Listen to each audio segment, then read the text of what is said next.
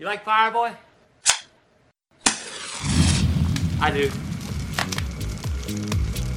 You're listening to Your Tables on Fire, a weekly conversation with the hottest game designers on Kickstarter. Here comes your host, Jeff Beck.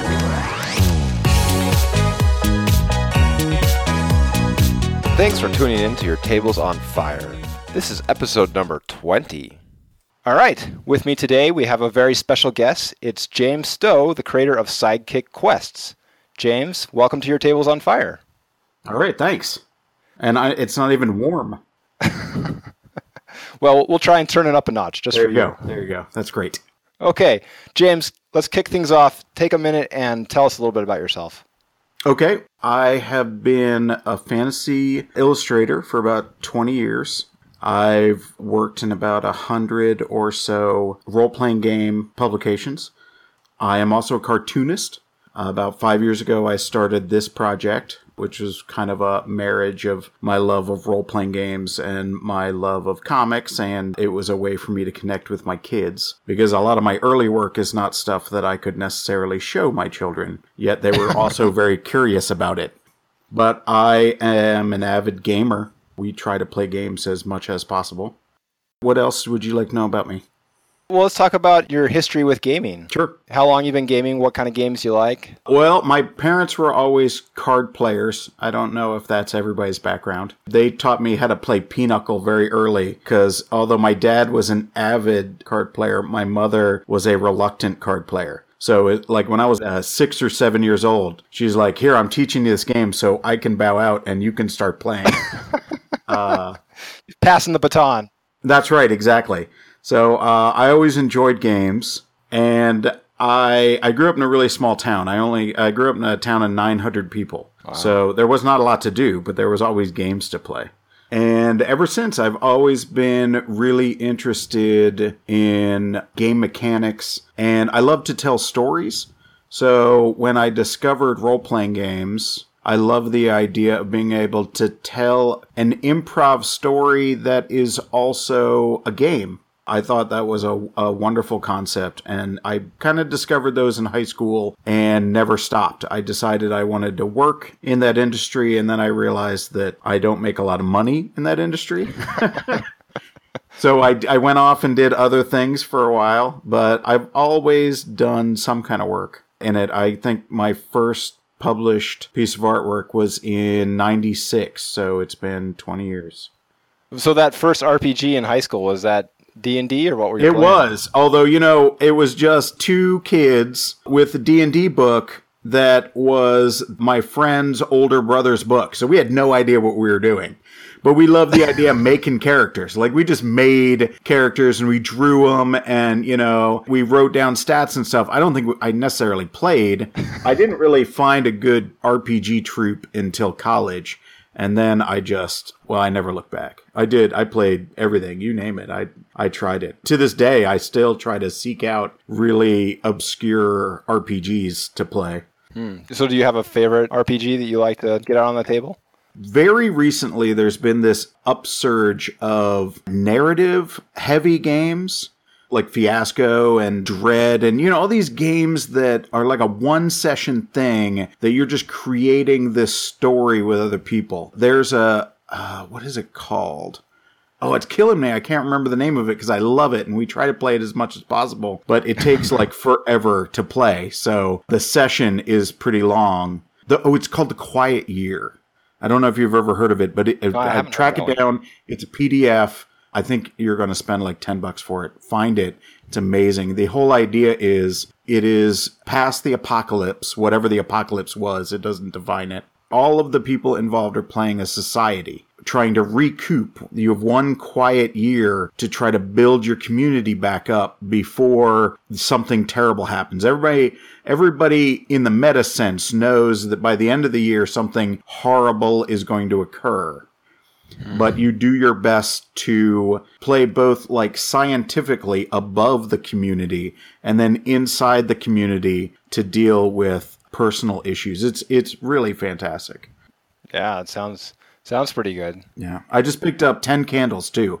I haven't played it yet, but I'm very very interested in it. Tell us about that one. I don't know that one. So Ten Candles is Dreadish. Yeah, have you ever played Dread? It, uh, I have, It, yeah, Dread. The mechanic of Dread is a Jenga tower. So the more you pull, like if the Jenga tower falls, you're dead. That's it. That's Dread. But it's such a fantastic mechanic, you know, because you you really feel Yeah, it. really. Is it really? I try to avoid pulling no matter what. Like I am a guy who just like, nope, nope. I'll let somebody else do that. I'm just going to stay in the background and not pull as much and hope the GM doesn't notice me. right. I'm that because I got like I'm you know I'm a big guy. I got big sausage fingers. I lose at dread. I just straight up lose.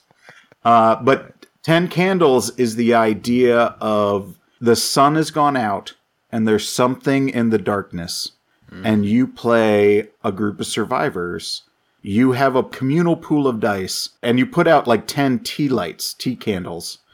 As the game progresses, the candles are slowly extinguished one by one, and the GM gets. Uh, he starts with no dice, and you start with all the dice, and slowly that balance shifts to he gets more dice and you get less dice. And as the game progresses, it gets more and more. Like it's just, I can't wait to play this thing. It just sounds, sounds great. Uh, like a fantastic concept.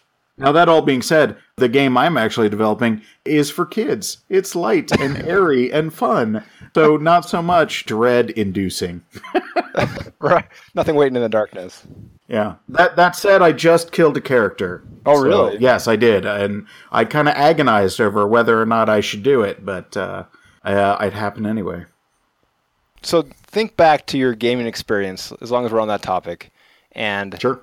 can you think of a just a really terrible experience you had playing a game? I am usually the GM, so I'm the the guy who runs the game. So for me, the only bad experience I ever have is if I can tell that people aren't enjoying what the story I'm telling or the story they're communally being a part of. I don't think I've ever really. I've, I've been very lucky that I play with great troops. I play with great people. I, I tend to find people that I like, and then I introduce role playing games to them instead of the other way around. so Wives. Great. I'm so I'm generally playing with my friends. I think for me it's more about building a story. So if the story like falls flat, that's where I'm having a bad time, but my players might not. They might have really enjoyed killing that one thing, but I was like, "Oh, but the story didn't go where I wanted it to." Or and I tend to be fairly obsessive. I'm running a Mutants and Masterminds 3rd edition game right now because I really like superheroes and I want to tell a superhero story, but I'm an artist. So I am illustrating like comic book covers and character bios. So I'm doing a ton of work and I release it as they play on a blog. So all this artwork gets released in play. Oh, but if they don't go the direction I expect them to go, I have prepared hours worth of artwork that never gets seen. Uh, so I, I then need to go the next week and try to get them to meet these people so they can just see the artwork that I made. You know? Right. so for me, that's that's a selfish angle, but well, that works. Yeah, that, that makes me feel guilty about the times I've complained about. You know, I put I spent a half an hour designing this this campaign. And you didn't even go down the alley. What happened? right. Okay. Oh no, I actually have the best story for that. Okay, I'm ready for it. I was running a Dungeons and Dragons campaign, and there was a legendary bridge high on a gorge between two warring nations. And it was built from the bones of dragons. And there was, like, I wrote literally three pages of history about this bridge. Like, it was an amazing set piece. And my players get to the bridge, and I'm like, okay. And I start into my soliloquy about the bridge, and they're like, we cross it. I'm like, no, wait! this is an important bridge. So, and they're like, nope, we cross it. I'm like, no! And then they began to think that there was an encounter. I was trying to spring on them on the bridge. So they're like, we cross it faster. I'm like, no, no, no, no. I'm just trying to tell you the cool history about this bridge. You don't understand what I did. And uh, that became a running joke. Uh, with the group for a long time, I, I became the guy who writes paragraphs upon paragraphs of bridge history. yeah, I learned my lesson there. Now I just draw lots of stuff. Right. I'm sure that's a lot easier. right, right. Uh, that's pretty funny. So, how did you make the evolution from game player to game designer? Well, it, it's funny that you should bring that up because when my son was six, going on seven, he knew what I did for a living and has always been very interested in games. And he's a little geek. Like, I've done so much damage to that boy. Uh, and he wanted to play Dungeons and Dragons. He'd heard about it, he really wanted to play it, and he wanted to do it for his birthday he wanted to invite five other kids, five other six year old, seven year old children over to the house and to play an actual game of Dungeons and Dragons. That was his birthday party. And I'm like, what? How in the world am I going to do that? And I've, you know, I've been a GM for a long time, but how do I teach, let alone run Dungeons and Dragons for six year olds? How do I do it? So I spent like months thinking about it and I made these character sheets and rules, and I pared down everything I didn't think kids ever needed to know. And I made these really simple character sheets. They were bright and colorful, and they were mostly character art with just a little bit of information. But it was still Dungeons and Dragons. It, it still had all the core mechanics and I ran it for these kids and they loved it and we had the best time and we played for like five hours. And I don't know if you have a lot of experience with six year olds, but getting them to do anything for five hours is no a feat beyond feats. and I had the best time. I then released them online. I was like, this is what I did for my kid's birthday party. And it went everywhere. They were all over the place. It was like, I called it D&D for dads and uh, I can't tell you the response I got from it. And I was like, wait, I think I have something. I'm getting older. I'm having kids. I'm a huge geek. There's got to be other people out there that are huge geeks and are having kids and want to play these games with their kids. So that's how I kind of got the idea of it. Now, I have done work in the industry more on the art side than the actual game design side, but you know, I a lot of my friends are game writers and game designers. So I've been around it. But with this, I wanted to create something that I could make and play with my own kids. And I actually, I use them a lot. I, I ask them what they think would be fun and what wouldn't be fun. And we play test a bunch. As a matter of fact, there's some families that all you know we're all friends together and they, we all have kids around the same age. And this group of kids are like my little main playtest group. Uh, it's great actually. It's really fantastic. And i've had a great time. I don't know if i would i wouldn't call myself necessarily a dedicated game designer. Like i wouldn't like if i put a resume together that would be really low down on the list but for me, this is more like a passion project. I didn't want to be a game designer as much as I wanted to make this game. And thank goodness I've, I've been able to do it so far. right. And it's been pretty yeah. successful. So that's uh, it. You know, it's getting out there. We actually, uh, if I can say it, I we just funded. Wow! Congratulations. Yeah, thank you very much. We I just found out like an hour or so ago, two hours ago, uh, we had a miraculous thousand dollar backer Oh, really? Pushed us over one the edge. Yeah, yeah. One of, I, I, didn't even know they existed. the unicorns. That's right. I uh, we uh, we got one of those. It was awesome. So That's yeah, we were celebrating this afternoon. Yeah. Well, congratulations. Thank well, you very so much. So how did what was it? D and D for dads. Yep. How did that evolve into Sidekick Quests? Well, I was looking for a comic project primarily, and I thought it was a good idea you know, to tell a role playing game from a kid's perspective. Because for me, that's my comfort zone. I'm an artist. I, I, I, can draw and tell stories. So if I started it that way, maybe it would force me to make the game that I really want to make. So that's what I did. I started coming up with concepts for the setting, all on the idea that I'm making a comic, and then build the role playing game from there. Uh, about four years ago, I released the comic, and when I released the comic, I also released some basic rules. It's all print to play PDF, and I just got it out there. And I've been building a pretty good audience. I got a nice core of followers that really like both the game and the comic. I mean, I've been working on the comic now for four years straight, so. And I release it three times. As a matter of fact, I got to release one tomorrow, and I'm, thanks to Kickstarter, completely out of my buffer. Like, I have no saved comics. So, right after this, I have to feverishly make a comic. Right.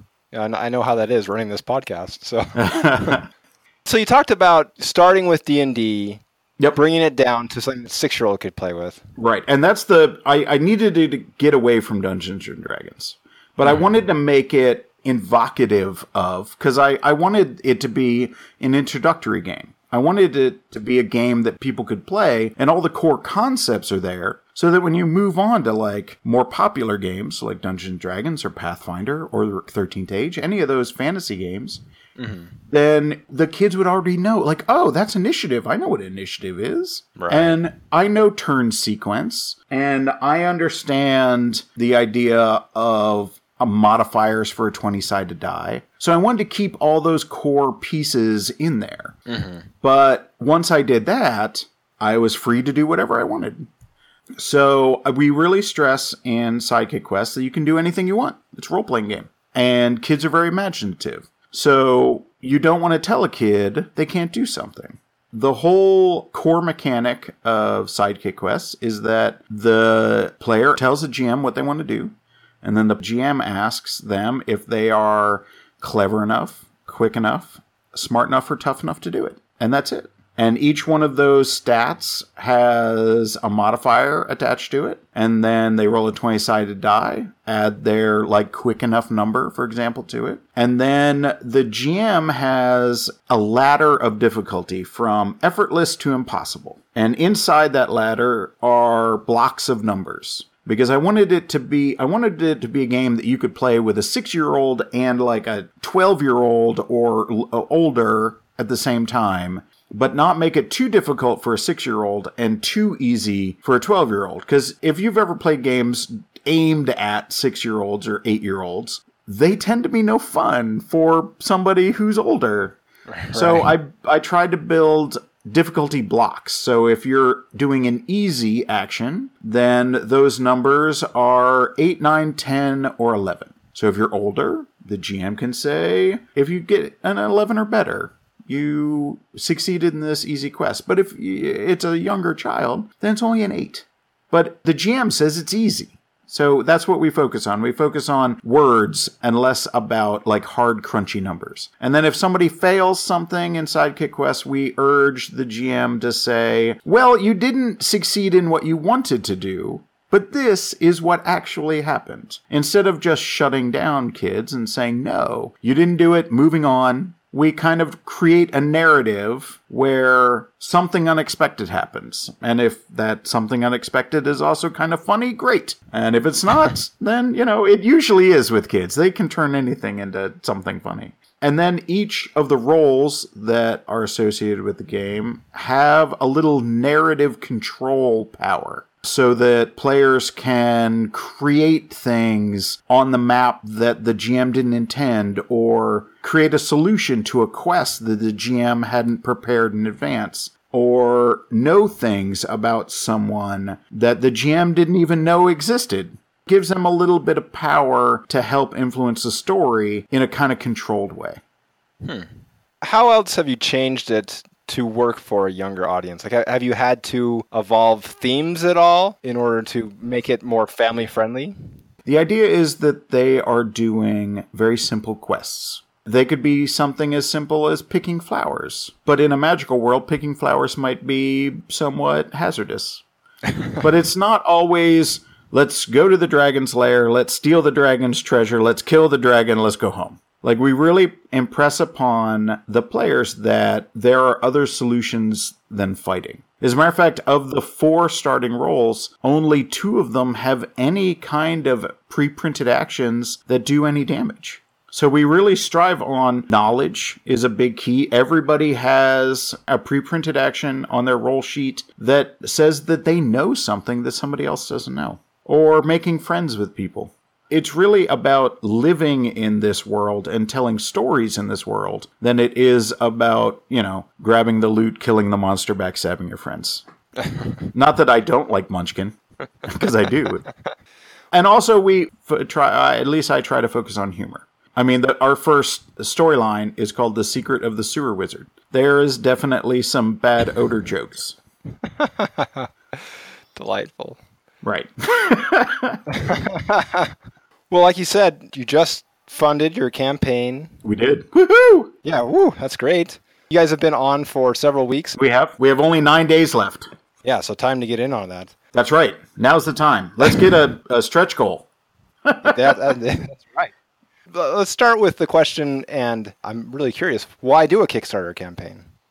For me personally, as a cartoonist, this is a passion project. I've been working on it for four years, and I've gone to a lot of conventions, and I've never had a book to show. I wanted to get a book out. I wanted to see if there was enough interest in the property to take it to that next level. And for me, with Kickstarter, I wanted to challenge myself. I wanted to see if I could do it. I had a lot of friends that have run successful Kickstarters. I got a lot of fantastic advice ahead of time, and I tried to run the best campaign I could. And I'll tell you, all the preparation I had beforehand, a week or two in, I'm like, oh my God, I have forgotten so many things. There were so many things I did not know going in that I wish I had known. like I completely revamped my campaign page about two weeks in. Like Really? it, it looks completely different than it started at. And I thought I was doing pretty good at the beginning. What spurred that on? I asked for feedback. I've tried to be very open to communication with the backers. I try to do an update like every two or three days. And, you know, ultimately, I'm a, I mean, it's Sidekick Quests is me. I write it, I game design it, I draw all the artwork for it. So I'm really committed to it. So running the Kickstarter, I was equally as committed to. I haven't slept much these past few weeks. Oh dear. That's where I can relax now, though. We're funded. Yeah, you're there. You're Yeah, because, uh, but you know what? Now it all just starts uh, once the campaign's over. Now it's That's true. Uh, all, all summer, I'm going to be making the thing. Well, so you have nine days to hit Acapulco. You better go now. Uh, yeah, right, right. I got to go on vacation right now. Yes. Now's your chance. So you have a lot of really fun, different reward levels. Can you talk about a few of those? One of the reasons why I wanted to do a Kickstarter is because I wanted to get Sidekick Quest out there to more than just the core audience that follows the comic and that has played the game. So, of the four types of stretch goals that we did, three of them were just about building more of a fan base. One of the stretch goals, the in game character rewards, stuff that you could get off loot tables, or uh, stuff that you could spend your experience and in Sidekick Quest experience our gold stars. So, stuff you could spend your gold stars on to equip your character with. Those we have several of those, and they get unlocked by following Sidekick Quests on Twitter. So far, we have unlocked two of those goals. We've added over 75. I think we're close to 90 new Twitter followers, which is pretty awesome. Okay, well, what's your handle? Throw it out now. It's Sidekick Quests on Twitter, so twitter.com slash Sidekick Quests. And then we did the same thing with the Sidekick Quests fan page on Facebook. In that one, it's all encounters. So it's NPCs that you can interact with in the game. And these are all digital rewards with the book. We are also giving away everything that we've ever released for Sidekick Quests as a PDF. So you're going to have everything you need to play the game, and then you get the book on top of that, which is an adventure for the game, which is great. And then if you shared the, we created a hashtag, which was not actually the best hashtag I could have come up with because it's not an actual word. I thought I was being very clever, but in hindsight, I was like, oh, I wish I had just said like uh, hashtag sidekick quest, but I didn't. I did SKQKS because it's the sidekick quest Kickstarter. I thought I was being super clever, but uh, yeah, not so much. But if you if you shared the campaign using that hashtag, you unlocked new rules. We've already unlocked two of those too. And the first one we unlocked were a social conflict resolution mechanic. One of the things I really wanted to add to the game, which isn't currently in there right now, is a way to measure social interactions in the same way that you would measure fighting and conflict. Far too often people don't take the diplomatic route because it's a lot more subjective than it is concrete in way of results. Like when you hit something, you do a certain number of hit points or heart damage or whatever, and you know the immediate result. Well, I wanted to create a mechanic in Sidekick Quests that gave the players an equal measurable result for taking the peaceful route. So that was the first thing I wanted to unlock, and luckily it unlocked very quickly. and then there's the actual money rewards that I wasn't paying attention to up until today when we funded. And I'm like, oh yeah, I forgot Oh, I those. made money. Yeah, them. I want to bring up one thing that I did in this campaign that I had the idea for, and I'm sure somebody else has done it in the past, but I, I'm a cartoonist primarily. And another cartoonist friend of mine, his name is Vince Dorse, last week released his own Kickstarter. I didn't know he was going to do it. He released it. It's collecting his first book. So uh, for me, I'm like, oh man, I'm in a Kickstarter. He's doing a Kickstarter. I can't enjoy his Kickstarter because I'm too worried about my own Kickstarter. like, I know if I look at his page and he's making more money than me that day, it's going to raise my anxiety level. So I'm like, how can I create something so that I can enjoy the fact that my friend is doing a Kickstarter and I want to promote him as much as possible and not worry about the fact that I am also doing a Kickstarter. So I approached him and I asked him, would he like to do a crossover? So that people who back his Kickstarter and my Kickstarter would get a unique print that no one else would get. So he agreed. He thought it was a good idea. So we did it. And so now I get to promote his Kickstarter and make my Kickstarter at the same time and not feel bad about either one of them. it's great. So his Brilliant. Kickstarter, if I could, can I plug it? Yeah, please do. Because he's not funded yet, and I want him to be funded. His book is called The Untold Tales of Bigfoot.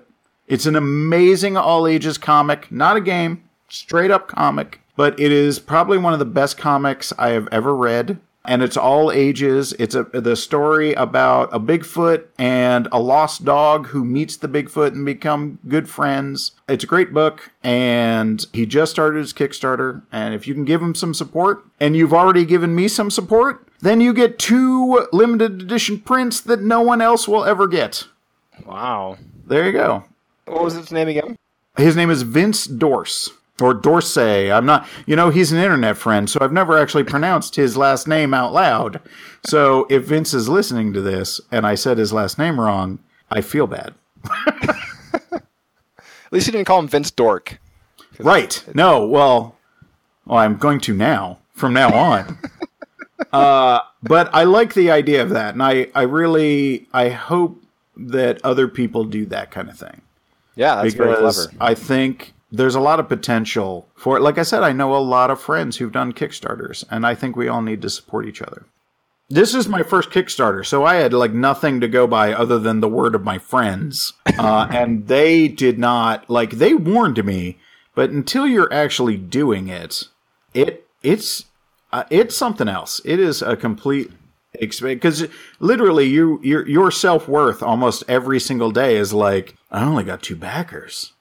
I don't know what's happening to me, you know? Like I only made $13 mathematically. That doesn't work. We're never going to fund. See, uh, this would have been a completely different interview if we still needed to make like 700 bucks Right, you'd with be nine sobbing. days ago. That's right. I would be a wreck. Instead, you you got uh, hey, we just funded. Woohoo! Right. It was good timing. I planned that. So Exactly. Uh, well, uh, uh, well, thank you. Thank you for that. I appreciate it.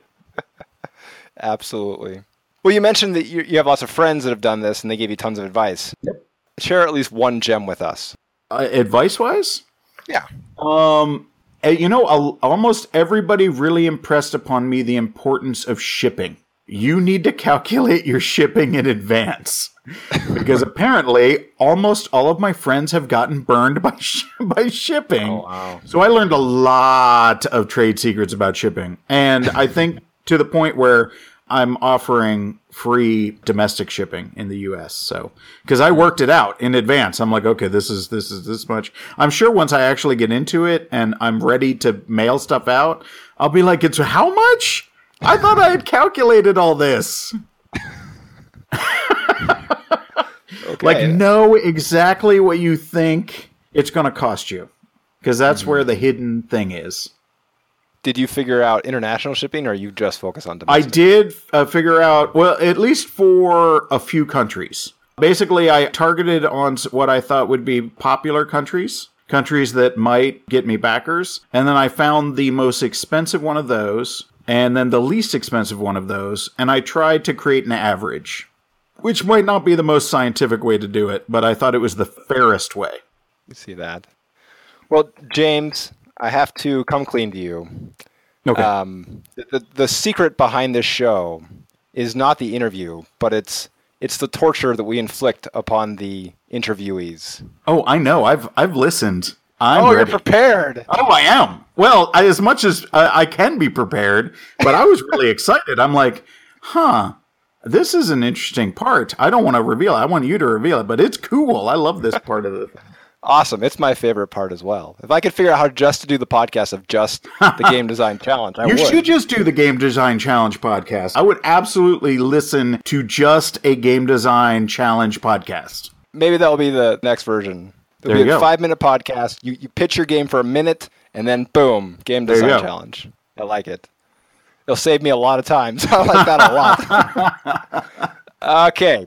So you know how this works, but let me just spill it out for anyone who's new. I'm going to give you a theme.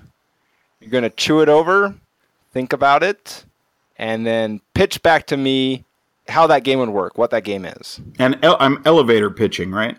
That's right. Or, or can we talk it out a little bit? Oh, all the better. I, I love talking Okay. it out. Good. Okay, so I'm going to pick a random theme. And your theme is oh, I like this one. This is good. Tipped over toy delivery truck. A, t- a tip over toy delivery truck. A tipped over. Oh, a So a tr- tipped over. Oh, Right. because I want like a dexterity game. Well, you can do. You know what? It's it's your game. Yeah, Take take it how you will. Dexterity games are fun. And you know, I develop at least the one game that I, I am developing is for kids. So let's stick Okay. in the kid realm. Absolutely. A tipped over kids delivery truck.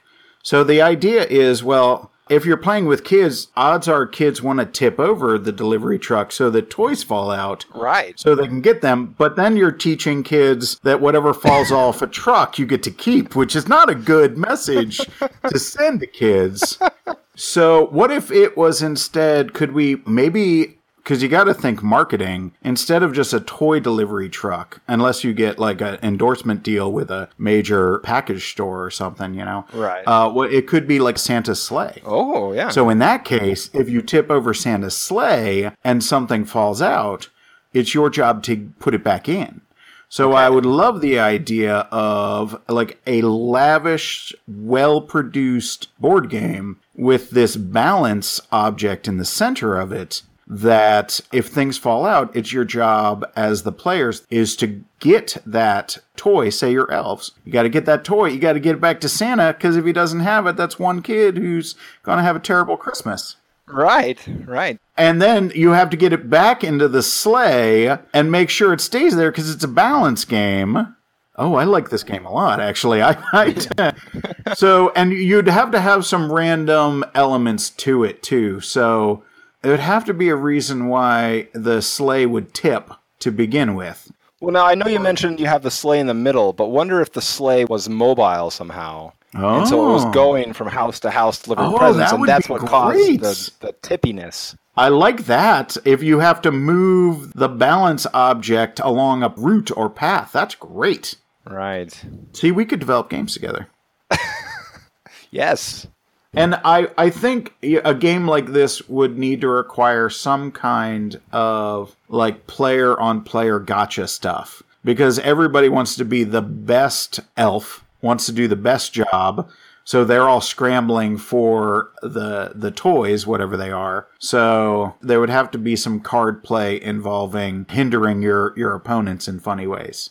Right. Wonder if those cards hindered you in some physical way, like you had to use your offhand. Oh yeah, that's great. Leia, yeah. You had to Uh, pick it up have with you your ever played mouth. what is it there's a there's a dexterity game that's based on dungeon crawl it's called i want to say maybe dungeon slay but the whole idea is that the board is a dartboard. And oh yeah, yeah, have- I have seen that. Yes, and you have to drop the dice correctly onto the board. But there's so many weird ways. Like you have to drop it off your nose, you have to drop it off the end of your elbow, you have to drop it off so many like you have to go under the leg, up over and onto the board.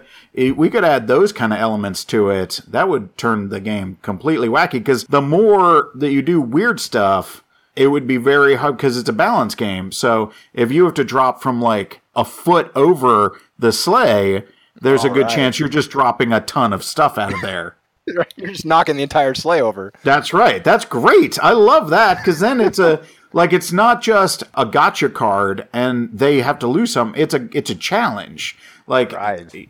you have to do this thing and and make sure that other oh that's really good and that's the way that you could collect other toys like if the person puts a toy back but drops three if you played the card you get to keep those three yeah Right. okay i like this this is a good game i love this challenge i want to come back just to play this challenge over and over again. Well, just launch you know our what Kickstarter just turn this challenge into a game Yes, there you yes go. there you Game go design challenge game. this is like a social uh, party game Right. Yeah. That's gonna be my first Kickstarter project for sure. Excellent. There you go. And um, any, uh, if you want to just kick back some money to me, that would be great. Oh yeah, right. Clearly, there's some royalties involved here. There you go. There you go. Oh my God, I've had so much fun. Thank you so much. This has been great. Oh, it's been a blast having you on.